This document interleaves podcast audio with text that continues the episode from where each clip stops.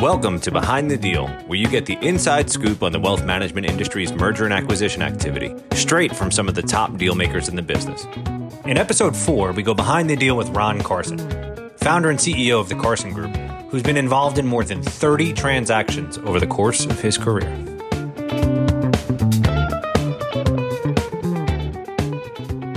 Okay, and welcome to Behind the Deal. I am Mark Bruno with Echelon Partners, and this is episode four, and we are delighted to have Ron Carson. Ron is the CEO and the founder of the Carson Group. Uh, many of you may know Carson is one of the largest wealth management firms in the industry, one of the fastest growing firms in the industry, and is also has been ranked by a number of publications, including my former publication, Investment News, one of the best places to work by advisors who are actually in the industry. So, Ron, thank you so much for joining us here today. There's a lot that we can all learn from you. Hey, thanks a lot for having me, Mark. Now, what we're looking to do here is talk a little bit about, obviously, Ron, your involvement at the firm level in a number of transactions. You've been involved in 30 plus over the course of your careers.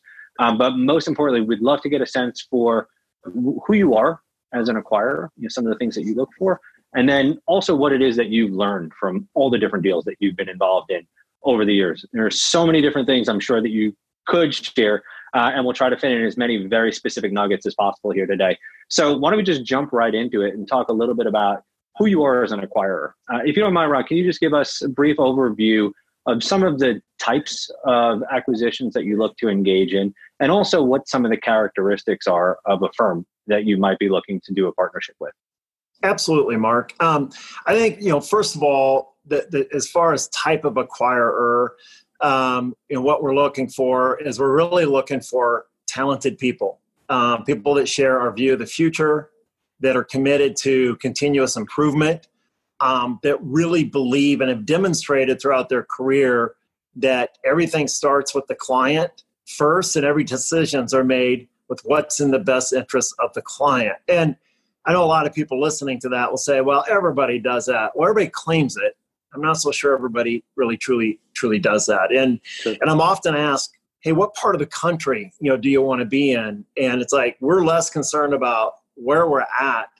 It's, and it's really about the quality of the the people we're looking to, to to acquire. And I would say it really generally falls in three different buckets. We have the one bucket which is our fastest growing um, part, and that's where we take a minority interest we prefer not to have the controlling interests in the firm. Um, and a lot of firms will pay a premium to have controlling interest. We really want to, to have a partner that has a lot of skin in the game.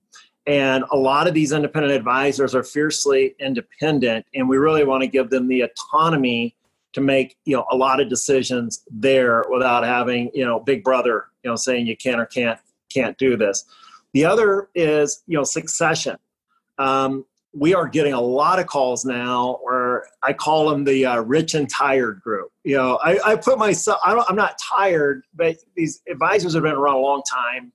Sure. They don't need to do it anymore. And they're like, I don't need this. Like technology's moving so fast. You know, the, you know, we have COVID, we had the, you know, financial crisis, whatever it is. Like, I just don't need it. And where we'll come in and we, we prefer to help our existing partners um, acquire that in whoever we have in that in that local market. And we have uh, two of those going on just this week. Um, and then the third bucket is um, capabilities. You know we acquired a few years ago two and a half years ago mineral where Jud and kim Mackrill came over. Um, we acquired a money manager we acquired qbi um, which was a you know 17 strategies with rick jaster and his team and and that was really an acqui-hire uh, where we had talent that we wanted to to bring in. And and so there's a minority there's a succession and then there's a capability that we feel that we would really like to own and control because it's you know maybe core to to what our business is. Okay. Perfect. And i appreciate that ron. And just to dig in a little bit more on some of the characteristics too uh, what is it that you're looking for just at a personal level when you're connecting with you know, across all three of those categories. You know, the principals or some of the other firms that you know you or your employees will work really closely with. what are some you know I always talk about requirements and red flags on this show yeah what are some of your well, requirements and what are some of your red flags let, let me um, the requirement is that there's a cultural fit you know yeah. and we all say that but man really digging in and go do we really believe because I, I, think sometimes people want to get a deal done and i remember a mentor of mine um, self-made billionaire in omaha. He and you know before i even did my first deal he goes ron just imagine it's monday morning after the deal and in the excitement of getting a deal done. Are you really happy with with what you have? And i thought that was sure. such great advice. It's like you know how do you really feel after? Because sometimes you can just get so caught up in getting a deal done. And the other thing i'll tell you is we had this happen this earlier this year that on paper the deal looked good culturally it looked like it was a fit. But when you started to dig in a lot of the synergies that we thought were going to be there just weren't there. But we had put mm-hmm. so much time into this that it was really difficult for the team to say hey we're going to we're going to back out of this. You know we're not going to go any further. And i would say there's never a point even if it's right up to signing the final document if you're not feeling good about it don't do the deal. Because ultimately you said you know what do we look for we look for really good people that are creative they're innovative but they're all about we call it the third dimension of trust you know operating in this world where how do we anticipate a client's needs before they even know they have the need? And if we have the right partner they may not even have a lot of assets. They you know right. we've done deals that are fairly small. We have the right partner we've got the engines that we can grow that firm rapidly both through um, inorganic growth in their market and organic growth. One of our largest custodial relationships yesterday said we've consistently been the fastest organic grower on their platform, and I think that's important too. Is is if somebody um, uh, is is never been able to grow and they can't handle the growth, or they've been in the business for 30 years and I have 30 million in assets, tremendous capabilities probably isn't going to change that. It just sure. they just they can't deliver this, can't tell the story, can't deliver the message. On the other hand, you know, would I rather acquire um, a two hundred million dollar firm, uh, someone who's seventy two years old, who really just isn't interested in in growing, versus a thirty five year old that's got 50 million and they figured it out on their own i can turn that i can turn that guy into a billion dollar uh, firm way faster sure. than i can turn uh, the 200 million dollar into a billion. I just learned, by the way, I'm really into trees. I'm planting all kinds of trees, and I did. Arborist was out yesterday, you know, treating some of our trees, and I had transplanted some bigger trees. And he says, you know, in 10 years, if you get a little seedling, in 10 years, a seedling will be bigger than the big tree that's 20 times bigger than it already. I go, why is that? He said, well, because you're disrupting the root system it's so traumatic that it takes forever for it to you know get back into its rhythm of growth. Well, I think that's true. You know, you've got a young advisor with young roots that bad habits mm-hmm. aren't real deep yet, and they're open to what we call um, AQ. They're very adaptable, AQ adaptability quotient to doing things in a in a u- new, unique, different way. And a lot of what we do at Carson is not traditional. We do a lot of things that advisors have to really want to buy into.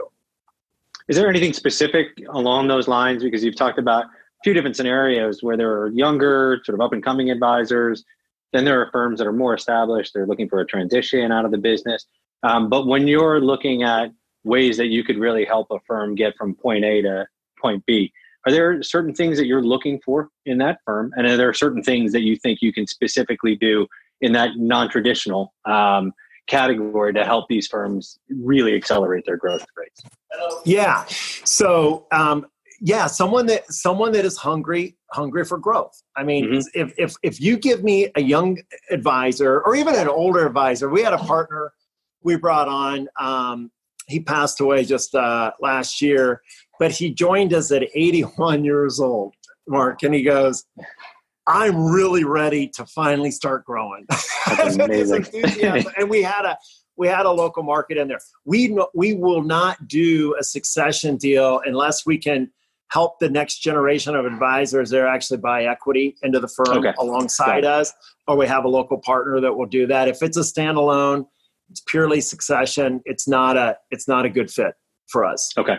That's perfect. I appreciate that. Uh, and I do want to spend you know, a minute or two also just talking about some of the recent deals that you've been involved in, right? There are obviously quite a few. You know, I can think back over 2018, 2019. There have been three or four that really stand out in my mind. But can you walk us through just some of the larger, I don't want to say more notable, but some of the larger deals that you've been involved in, who the firms are that you've been involved with, and what it's done for Carson as an organization? Yeah, um, I'll, I'll, give you several varieties. Um, do you want me to talk about the first deal we did first? You know, I think I, that would be great actually. If there's anything, because you know, one of the things we really do try and draw out here is every deal you learn from it, right? So it doesn't just have yeah. to be recent. If you want to go way back to your very first deal, yeah, our very, very, very, very first deal. I mean, Aaron and I, uh, Aaron Schaben, president at Carson, we we just didn't know what we didn't know, right? And we both were suffering from the you know the excitement of the deal the dating, oh, yeah. if you will. Yeah. And uh, and then a partner on the other side, and this is the thing, you know, it's kind of like Reagan said: trust but verify. You can trust mm-hmm. what they say, but it needs to be in the documents. And if it's not in the documents, then you may have a really hard time. You know, this is they always say that a lock is to keep the honest honest. Documents are to keep you know what was agreed upon memorialized somewhere. You can go back and take a look at it. So the very first deal we had, um, we had a we had a um, a person that was selling that needed succession. There had been ter- high turnover at the firm. And when we were going through, he said, Gosh, it seems like your people are really being underpaid. And, you know, this owner said, Oh, no, no, they're not underpaid. And this is exactly what the, you just don't know the market here. And we're like, Oh, okay, well, it doesn't seem like much more than Omaha, but it's on the West Coast. And it just, okay. So we took her word for it. The other was, um, there was such a cultural difference in the way we managed money and they managed money. There was a major difference sure. in we were we always led with planning and did extensive planning. They were really on just the asset management side, but all of those red flags, okay. all of them, we were like, oh yeah, we'll figure out later. Oh yeah, oh no, I'll adopt the planning. I'll do this. I'll do that. So we do the deal. I mean, the deal doesn't close for two months, and the owner comes back and says, well everybody we need to really raise everybody's you know you're buying ebitda right? Yeah, we really sure. need to raise everybody's salaries. And i'm like well wait a minute. What happened to what was said? And they're like well yeah i know i said that but you know i didn't i wasn't aware and i've really done some research and we need to raise salaries like 35 40% like wait a minute. That's that's a huge difference. And they never adopted our planning model and they yeah. never adopted ran money. And we were in constant battle you know all the time. And it just wore us out. And it was it was one of those things that now internally we always make reference to it. When we see something hey reminds us of that of that very very very first deal we did. Now on yeah. the opposite end of the spectrum we have our partner michael david. Um, and really jamie carroll who's an owner in the firm and there's others but you know michael is a founder had been in my coaching program forever. He started in our coaching program. He had $56 million of assets. And then through coaching, he grew to 300 million. And then through our partnership, he quickly went to 1.2 billion in assets. And we ended up acquiring a minority interest. He took the Carson brand. Um, he has been, it's been, I mean, cultural um, harmony I mean, they they believe. I mean, when we get into something that you know we need to work through, we get on the phone, we talk about it, we meet in person. He'll he'll hop on a plane, come up here, we'll go down there. I mean, this is exactly the the, the kind of partner that we look like. They're hitting on all cylinder, cylinders are growing. We're helping them also now grow inorganically on top of that. And so that was that was pinnacle. And then once we did the um, minority acquisition, it was um, uh, now he's become Carson. Yeah. in Chicago. Another, you know, great, um, just a great story. Um, Mike Kabarick, founder, CPA of the firm. This is where he wanted to exit out of the business. He was very clear when he came in. Um, yeah, Mark and Lisa, you know, the next gen advisor, they're really strong people. And we were like, this is like the perfect setup. We came in, um, they bought into the firm. We bought into the firm. Um, and when it's all said and done, you know, we're going to be a 49%, or it is now, 49% owner. They're 51% owner. And that firm's growth trajectory has just gone, you know, parabolic. I mean, they're growing, they're growing organically, they're growing inorganically. And Mike is actually you know been more involved than I think any of us, even Mark and Lisa. You know, thought he was going to be. I think he's having he's having fun again. I mean, that's a lot of business owners out there. Um, I think that's the uniqueness of our model is we take all the whirlwind of stuff they can't stand doing, and now they just go, go out and tell a compelling story. I always like to say the value proposition is solid, so solid that the best salespeople can't overhype it. So whatever you tell the client, short of guaranteeing returns, the experience is going to be better better than the hype. Um, and then we had to get creative. Um, Joel Woolsford, um, he was with Wells Fargo. So, you know, it was a yeah. wirehouse lift out. With a wirehouse lift out, you never know, you know, how much as actually of the assets are going to transfer. Um, but he did wanted he wanted the Carson brand. He wanted the um, us to take an ownership. So we really structured it in such a way that you know after and he had tremendous success, you know, in moving those assets over. Um, and then we were able to later come in and take that minority interest because he didn't have any earnings to begin with. We had no idea mm-hmm. what the number of assets that were going to move over. But in all of those cases, uh, you know, Michael and Joel, Mike, Lisa, Mark uh, have just been been fantastic cultural fits. You know, for what for what we do. So if you get the culture right, you can mm-hmm. accomplish anything. If you don't get the culture right, you can throw money, energy, effort, lots of it, and you're not going to move the needle very far. So that's yeah. the biggest piece of advice I always have is get the culture right. Yeah, and it, it's interesting. I've done a few of these, and in every interview, we spend time on culture, but not just as you know a word that everybody's obligated to throw into the conversation. Greg Freeman and I, we actually talked a lot about after the close, right? And how exciting it is to go through the deal. You're getting into the numbers. There's a ton of energy, and then you have to use the Monday morning. You have to live with that person, right? Are you excited about living with that person? And I, am curious, you know, from if you put yourself in a seller's perspective right now, they're thinking about that example you used before, late 60s, early 70s. Do they want to transition? Is now the time?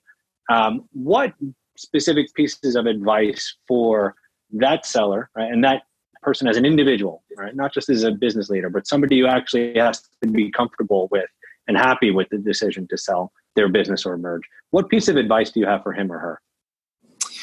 Well, first of all, something that I think you should always be on the lookout where you can really tell are they client, really truly client focused, is are they asking the right questions for the benefit of their client? right? If they're in this and mm-hmm. it's all about maximizing their value and they're really not asking in deep due diligence questions about how's this going to benefit their clients, that's a huge red flag, right? It may yeah. look good, they may say all the right mm-hmm. things.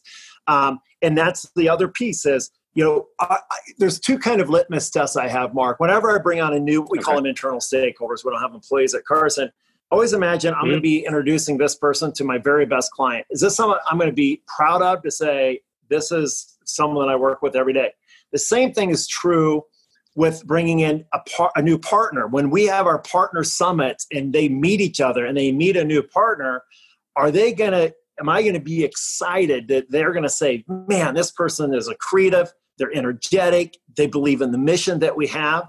And for a seller, getting the highest price is not consistent with doing what's best for your client because where you're going to get the highest price mm-hmm is where people are going to be going to be able to make a lot of additional monies on your client that they don't even know they're paying.